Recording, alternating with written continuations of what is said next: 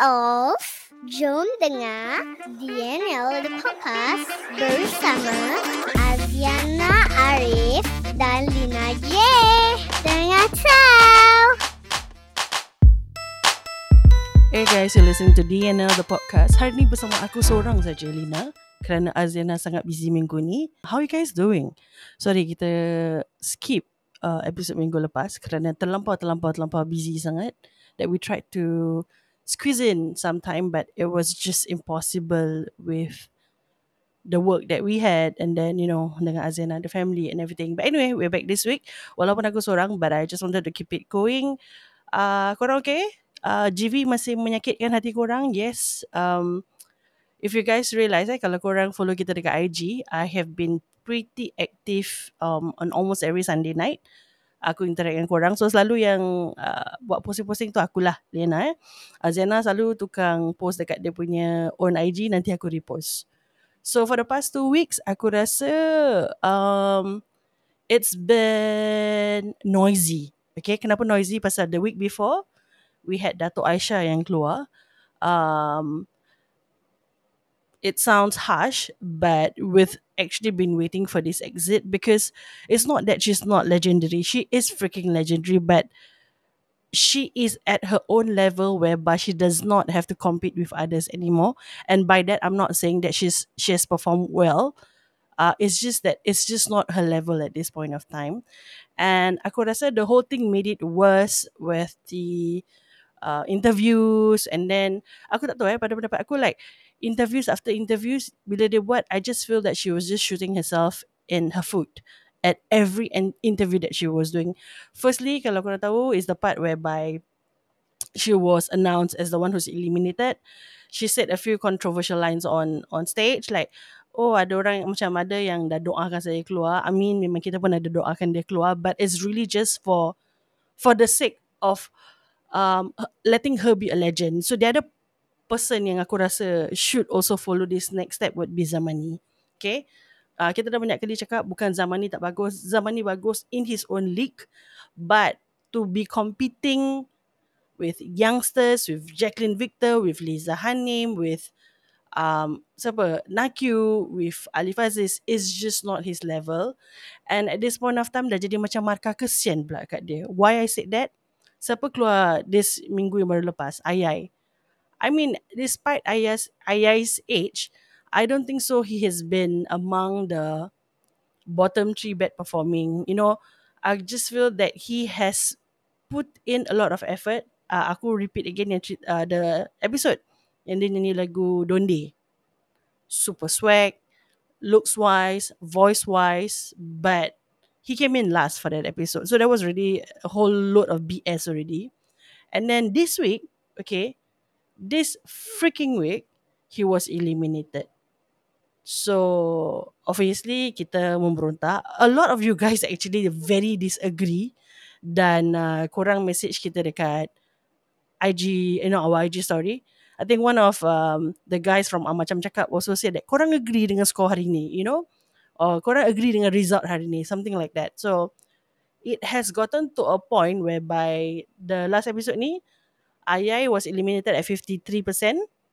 Zamani guys was at 53.75. Okay. We saw how painful it was for him to sing and it really just doesn't make sense that Ayah is eliminated lah. So pada pendapat kita lah, eh, this is just our opinion. This is just our point of view. Uh, we don't represent any freaking parties, but it's beginning to really look like someone got to sacrifice their placing for the sake of putting Zamani through because the previous seasons he did not get to complete it due to his health reasons. Um, I would again call this as a BS, okay? Kalau orang tu tak boleh, sudahlah, keluarkan aja. Apa kejadah yang kau nak try to drag dia dengan lirik dia tunggang terbalik, dengan kau tahu stamina dia is just not there. Versus Ayah who's, who's probably older, but I think that he has been putting in effort every damn week. Like, it's just not fair. It's totally not fair. Dan, so my next question is, sekarang Ayah dah keluar. So, who next? Siapa next yang akan jadi uh, the sacrifice just so that we can have this legend on stage. We repeat ourselves. Doesn't mean that kau keluar, kau bukan. It doesn't mean that bila kau keluar, you're not a legend. You are a legend in your own league, but just stop it lah. You know, um, freaking just stop it already. Aku sampai cakap dengan Aziana macam, eh, if GV is gonna be continuously this dumb, right? I'm just gonna switch to watch Family Duo. So Family Duo is on another rival channel which is TV3. It's hosted by Jananik dengan Izu. I can't remember who. But ada a few contestants whereby it's either adik-beradik. Kira macam family related lah. Can be adik-beradik, can be husband and wife. So Tom and Fuad uh, antara satu participant kat sana. Ada adik-beradik Zero, you know. Melati and um, what's the other guy's name? I forgot. The pelakon, I mean the pelawak. And then of course ada Sheila Hamzah walaupun aku tak berapa favourite dengan Sheila Hamzah but at least that is worth watching you know that's there is credibility in that show and it's you don't have to call it BS two or three weeks macam back to back gitulah so kita tengok kalau GV ni makin merapik uh, kan kita akan switch to family duo maybe dan okay so finally for last week Liza Hanin came in tops so that's the funny thing the week before when we felt that she was really really good she did not come in tops. Okay. But this week, yes, despite her getting a really difficult song lagu salah aku, um, some parts of it she was rather shaky. But I guess in general, last week punya score was just not high for everybody as I have sus- suspected. And then the results actually showed that Lisa name who came in tops, okay, her points was only at, uh, the score was only at 70.5 you know as compared to other weeks yang ada lebih pada 70 uh, even reach 80 for example. So with that Liza Hanim was at 70.5 first placing. Nakiu 69.75 well deserved. I just don't know. Um it's not that aku really really favour Nakiu. Like I said I came in this show I mean in this show feeling pula aku in this show eh no I said that uh, when this show first started we didn't even have Nakyu as our top few that we we hope to make it. But based on the first episode, we saw how smart he was.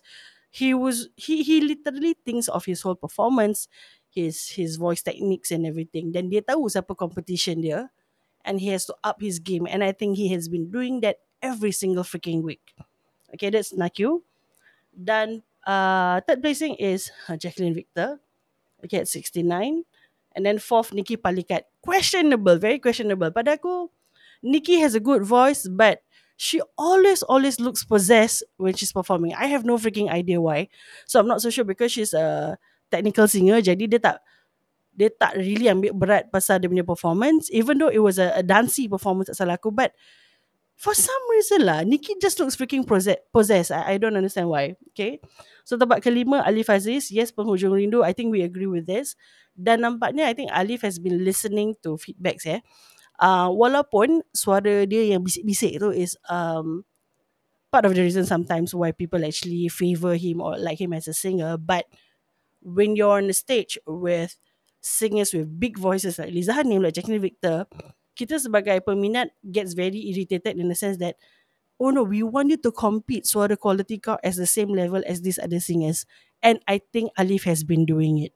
Okay, we recognize the effort. Then um, we just hope to see more from from from Alif. Then um, I don't know. I just feel that ever since he performed with uh, Aisha, he looks more steady, and maybe because he said his wife is in the studio, uh, he looks way more confident. Uh, like he knows what he's doing, and he delivers it convincingly. You know, that's what I think. Dan tempat keenam, uh, mother, mother kepada siapa ni? Azena, uh, Siti Nurhaliana ngajak Tampi. I think it was a very big performance, just like how Jacqueline Victor did Boleh Cudian. But um, of course, vocal wise, I think not as strong. But I would say that the performance was very, very interesting. Okay. Dan lepas tu Tomok di tempat ketujuh, Biarlah Rahsia. Lepas tu Izzat Lazim pada Syurga di Wajahmu. Hadi Mirza. Okay, Hadi Mirza last week, I don't know about you guys. Ah, Okay, Azena is rooting for. Eh no, not Azena. Aku tahu um, um, macam cakap aku rasa um, our brothers from the other podcast is actually rooting for Hadi Mirza. However, last week's performance, ah, uh, dia ni lagu biru biru mata hitamku or something like that lah. It was just too cringy and then it felt karaoke-ish. So aku was actually pretty certain that he was going to come in as bottom three tau. Uh, last week, okay. So okay, so he is at number nine. So from number ten onwards, pada aku this is where mind-boggling ah, okay. Number ten is Azarina. Azarina nyanyi lagu Jaslina Hashim, Ku Intai Cinta Dalam Rahsia.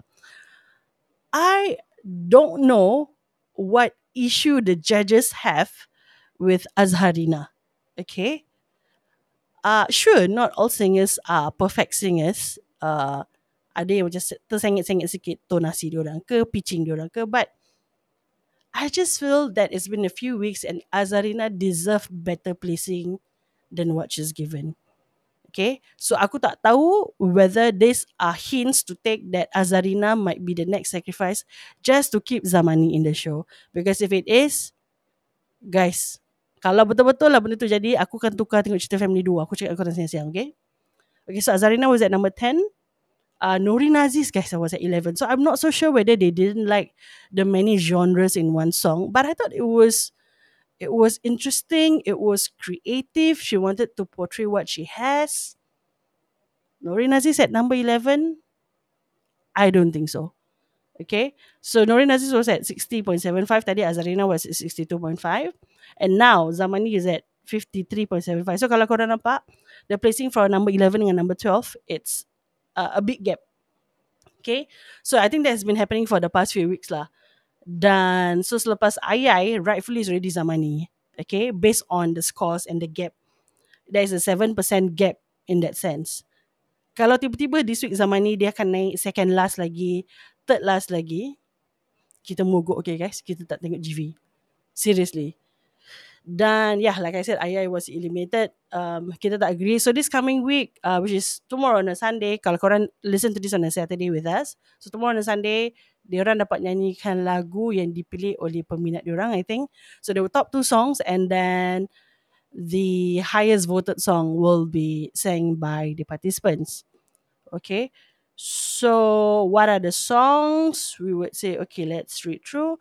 Liza Hanim akan nyanyi lagu Chris Dayanti. Tak salah aku lagu Terangi aku rembulan. I think it's that song. So it's a dancey song. Let's see how Liza Hanim does for that. Naki will be doing Bernafas Dalam Lumpur. Wings, Siti Nodiana ni lagu Cinta Tersipul Rapi. Lagu Anis Suraya. Tu makanan dia. Eh, because lagu Anis Suraya, quality suara dia tipis-tipis sama dengan Siti Nodiana. oh, Tomo will be singing uh, lagu Nakyu. Lagu Boboy. Episode Cinta. Jacqueline Victor will be singing Ben Cinta lagu Faizal Tahir. Zamani will be singing lagu Kau Pergi Jua. Hadi Mirza will be singing lagu Hati Hil Husaini. I think that's also a dancing song. Let's sing. Let's see how he turns out. Azarina Azhar nyanyi lagu Agnes Monica Bilang Saja. Bilang Saja Bilang Kau. Lagu tu. So I think she will do well.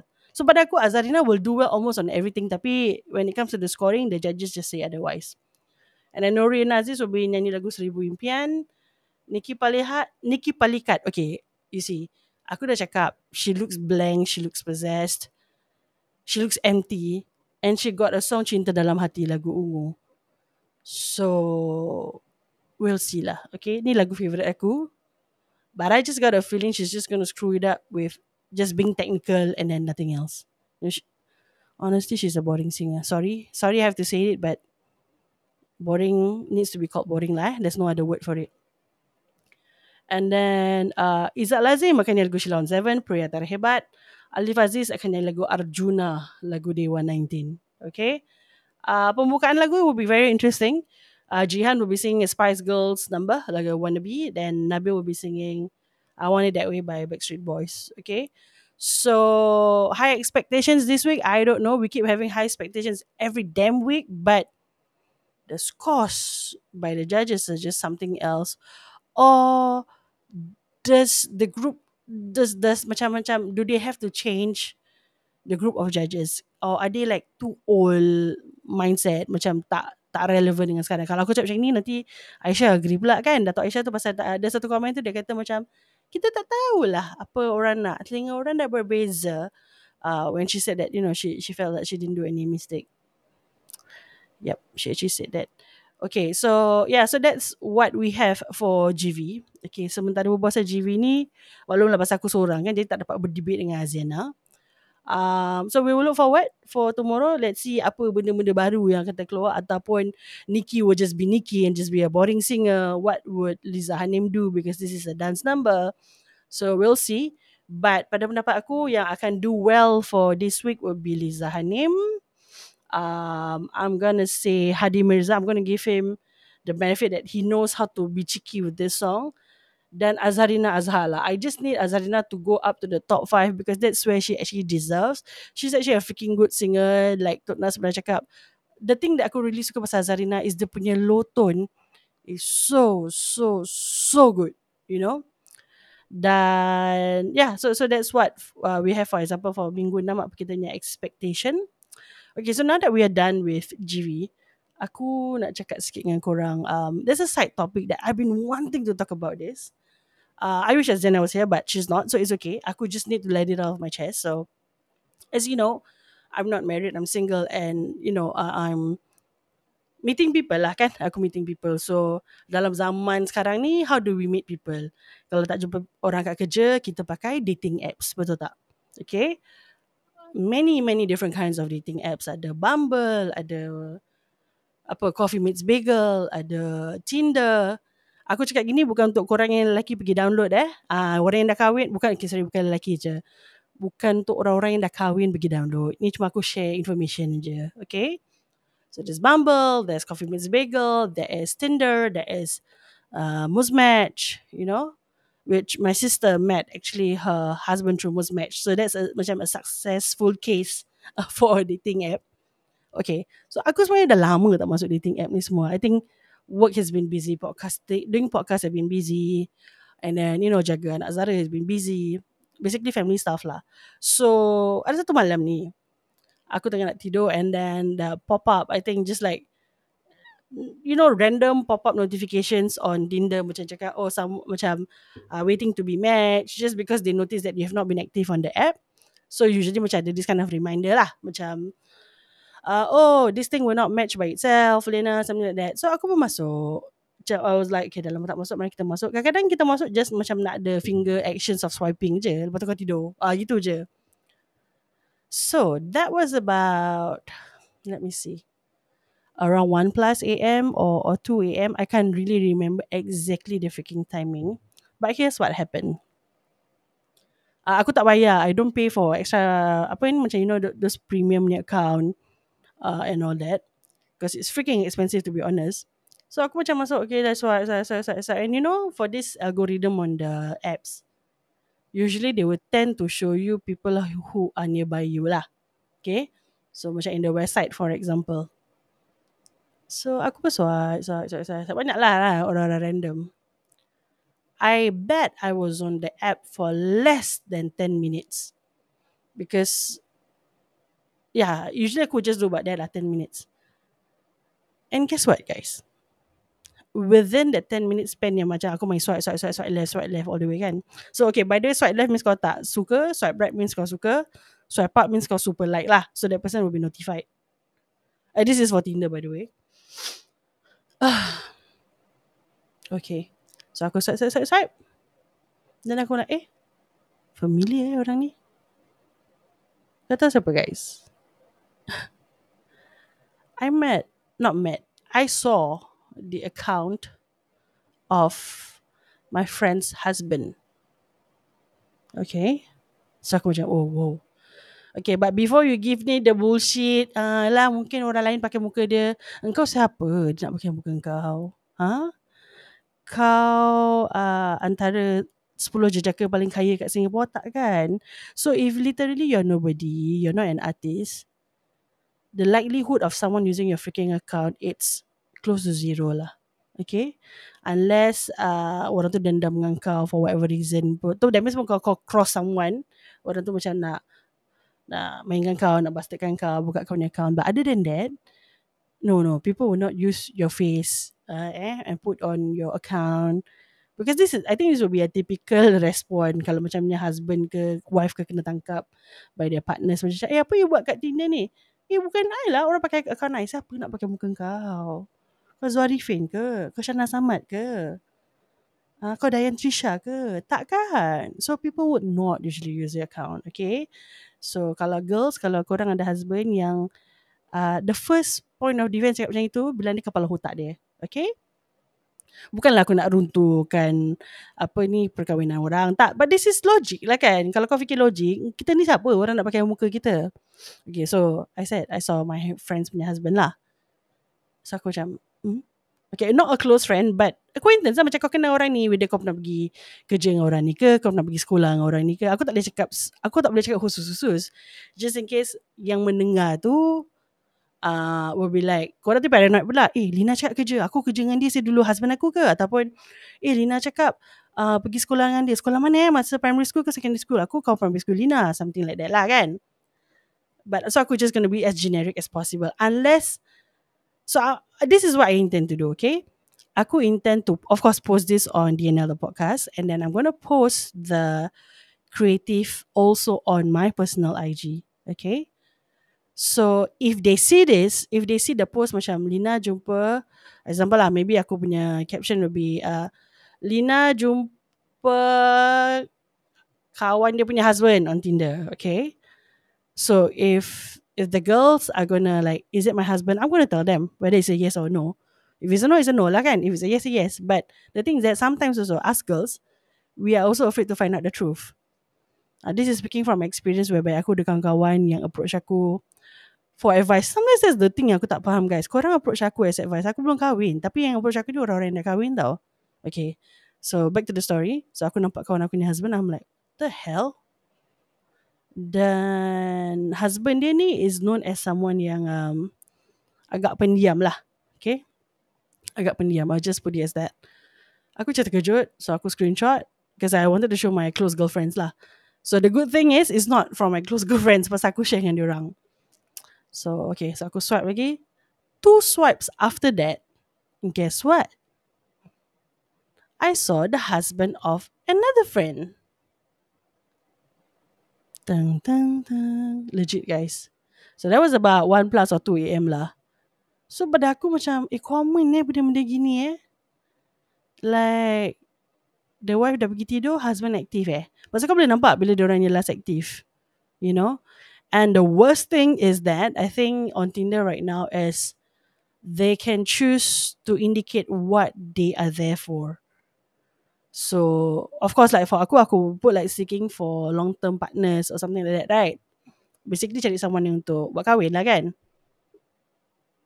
But one of the accounts actually put uh, here for short term benefit or something like that lah. But indicating that it's for fun. Yep. So imagine the horror. Within 10 minutes, aku my mind. Dia swipe-swipe, aku dah jumpa dua kawan aku punya husband. So the question I have for you ladies, or for, for the men who's listening to us, uh, kita put it reverse role lah, for example, okay? So kalau kawan-kawan aku ni lelaki, example, I have guy friends and uh, and maybe for example, my brother tells me, "Hey, I saw your example, I saw your friend's wife on Tinder." Okay, so kalau korang as a lelaki, would you guys want to know this information or it's not important? Okay, and now back to the ladies. Korang tahu aku sendiri nampak myself. So the question is, if I or we do see your husbands on such platforms, would you rather not know? Or you will go, hell no, Lina, I want to know. Okay, so aku akan buat poll for this. And aku hope korang participate. Okay, because you see, sometimes pada aku, that's, that's the scary thing about marriage lah. Okay, like you never know, you never know like what's going to happen. And then macam, makin dunia ni macam makin modern like a lot of things can happen you know so yeah aku akan run a poll dan aku akan tanya korang please please follow us on Instagram if you have not it's DNL the podcast as in Denmark Norway London the podcast uh, on our IG okay dan let us know let us know you want to be informed or you don't want to know. Because sometimes kan orang kata ignorance is bliss, kan? Okay, so yeah, this is just a short app because um actually kita ada plans that for this coming week punya app kita akan kita akan cuba to record earlier then we would like to post the response earlier so that in the event in the upcoming in the remaining part of the week kalau ada benda-benda interesting we'll come in again to record um the news tu lah for example okay? So participate guys dalam kita punya poll dan uh, sorry this this is a short app. Aku rasa macam aku berbual banyak. But there's only been 25 minutes. Susah lah kan kalau diri aku ni macam Nicki Minaj kan berbual cepat. But anyways um, I'll see you guys again on our Instagram tomorrow malam. Tomorrow malam eh? Uh, tomorrow night. When GV is on. Let's interact. Let's share what you guys feel dan for the past week, siapa-siapa yang who have interacted with us, thank you so much. Uh, just a little shout out to the people that selalu interact dengan kita would be Asriadi. Uh, we have Nur Aisyah Mansur. In fact, Aisyah was like, itulah, I pun tunggu-tunggu ni bila you punya app nak keluar, you know. When I actually posted that the the app will be released on a Saturday. And then, oh, aku kena cakap juga, aku punya niece uh, who goes to a preschool, aku jadi terpressure guys bila principal dia cakap, eh mana ni episode, ba- episode baru? Aku macam walaupun dia bukan principal aku aku rasa macam kena marah. Eh? Ah principal. Okay? So i'll see you guys soon. Okay? Hopefully before friday. Kita akan record before that. Dan participate guys. Please participate in the poll ataupun kalau korang ada uh, some other experiences macam gini. Kalau yang korang single-single pula ada experiences macam gini drop me a message because I want to know. Okay? I want to know if you guys have such experience ataupun apa pendapat korang So just doesn't have to limit yourself from the poll. Kalau nak drop message pun, check Lina, not your problem. Letak aje peduli apa aku kan. Aku can choose whether to post ataupun tidak lah. Okay, so that's just about it from me to you guys. Uh, inshallah, we'll be back sooner than you expect. Enjoy GV. Enjoy the weekends if you're listening to this over the weekend. Or if you're listening to this on a Monday. Boring kan? Cepat dah mandi, dah kena naik MRT pergi kerja ataupun naik Grab pergi kerja. Okay guys, I'll see you when I see you. Thank you so much for listening to the another podcast. Thank you so much for interacting with us over um apa ni over IG and the other day we did TikTok juga ada yang interact with us. Thank you so freaking much. Dan inshallah over the next few weeks we are thinking to collaborate on GV app with a few of our friends uh, which we haven't reached out, but we hope they would. Then we'll see you then. Okay, thank you for listening to me on DNL, the podcast.